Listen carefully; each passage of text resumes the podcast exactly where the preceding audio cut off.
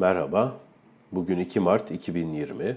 Ekonomide yorumda ben Profesör Doktor Sinan Alçın. Türkiye İstatistik Kurumu Cuma günü 4. çeyrek büyüme rakamını %6 olarak açıkladı. Açıklanan rakam piyasa beklentisinin 5,5 ortalamanın üzerinde bir rakam olarak karşımıza çıkıyor. Yıllık bazda 0.9 pozitif bir büyümeyle 2019 yılını kapatmış görünüyoruz. Çeyrekler itibariyle baktığımızda büyümenin bileşiminde elbette değişim de var. Sadece rakamsal bir değişim yok.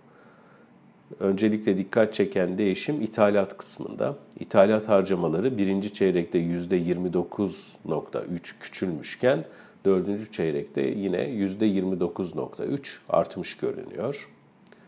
Arada ikinci çeyrekte %12'lik bir düşüş ve üçüncü çeyrekte %7.9'luk artış vardı. Yani kur şoku etkisinin çekilmesiyle birlikte ithalatta artış eğiliminin çoğaldığını söyleyebiliriz. Tabi ithalattaki artış aynı zamanda üretimde de bir hareketlenme anlamına geliyor. Çünkü imalat sanayinin %60 düzeyinde ithal girdi bağımlılığı olduğunu biliyoruz. Bir diğer değişken gayri safi sabit sermaye oluşumu. Bu da üretimle yakından ilgili. Burada 3 çeyrek boyunca da daralma vardı. 4. çeyrekte e, yine bir daralma var ama sıfıra yakın artık. Eksi 0.6'lık bir daralma bir önceki yılla karşılaştırıldığında. Yani yavaş yavaş sabit sermaye yatırımına üreticilerin yönelmeye başladığını gösteriyor. Çünkü bir önceki çeyrekte %12.8'lik bir e, geriye doğru çekilme görmüştük. O kısımda gözlemlemiştik. Kamu yatırımlarını 2019 yılında çokça konuştuk. Büyüme üzerindeki etkisini, sürükleyici etkisini. Burada da bir nebze bir geri çekilme var. Bir önceki çeyrekte e, büyüme içerisinde yani harcama yönüyle gayri safi yurt içi hasıla hesabında 5.7'lik olan payı 2.7'ye çekilmiş durumda. Onun yerine ne alıyor diye baktığımızda 3. çeyrekte %1.9'u oluşturan 1.9'luk artış gösteren daha doğrusu hane halkı tüketim harcamaları son çeyrekte 6.8'e yükselmiş durumda. %6.8 artmış durumda.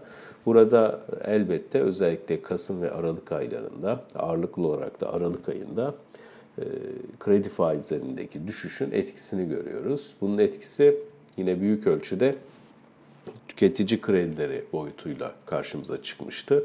Bunu gözlemledik zaten dönem içerisinde.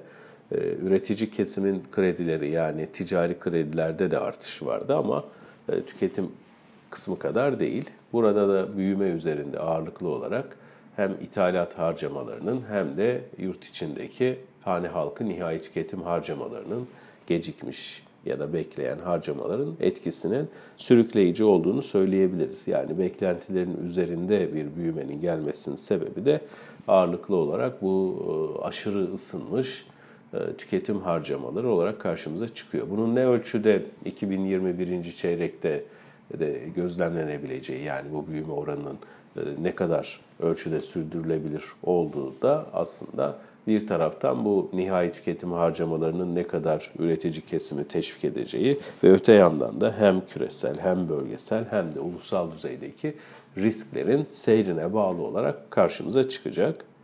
E, netice itibariyle e, özellikle 2018 Ağustos'undaki kur şoku etkisinin 2019 Eylül itibariyle büyük ölçüde çekildiğini e, ifade etmiştik. Şimdi e, top bir anlamda büyüme kısmında, üretim kısmında bunun ne ölçüde sürdürülebilir olduğu da açıkçası mevcut riskler tarafından çerçevesi çizilen bir durumda karşımıza çıkmış olacak. İyi günler.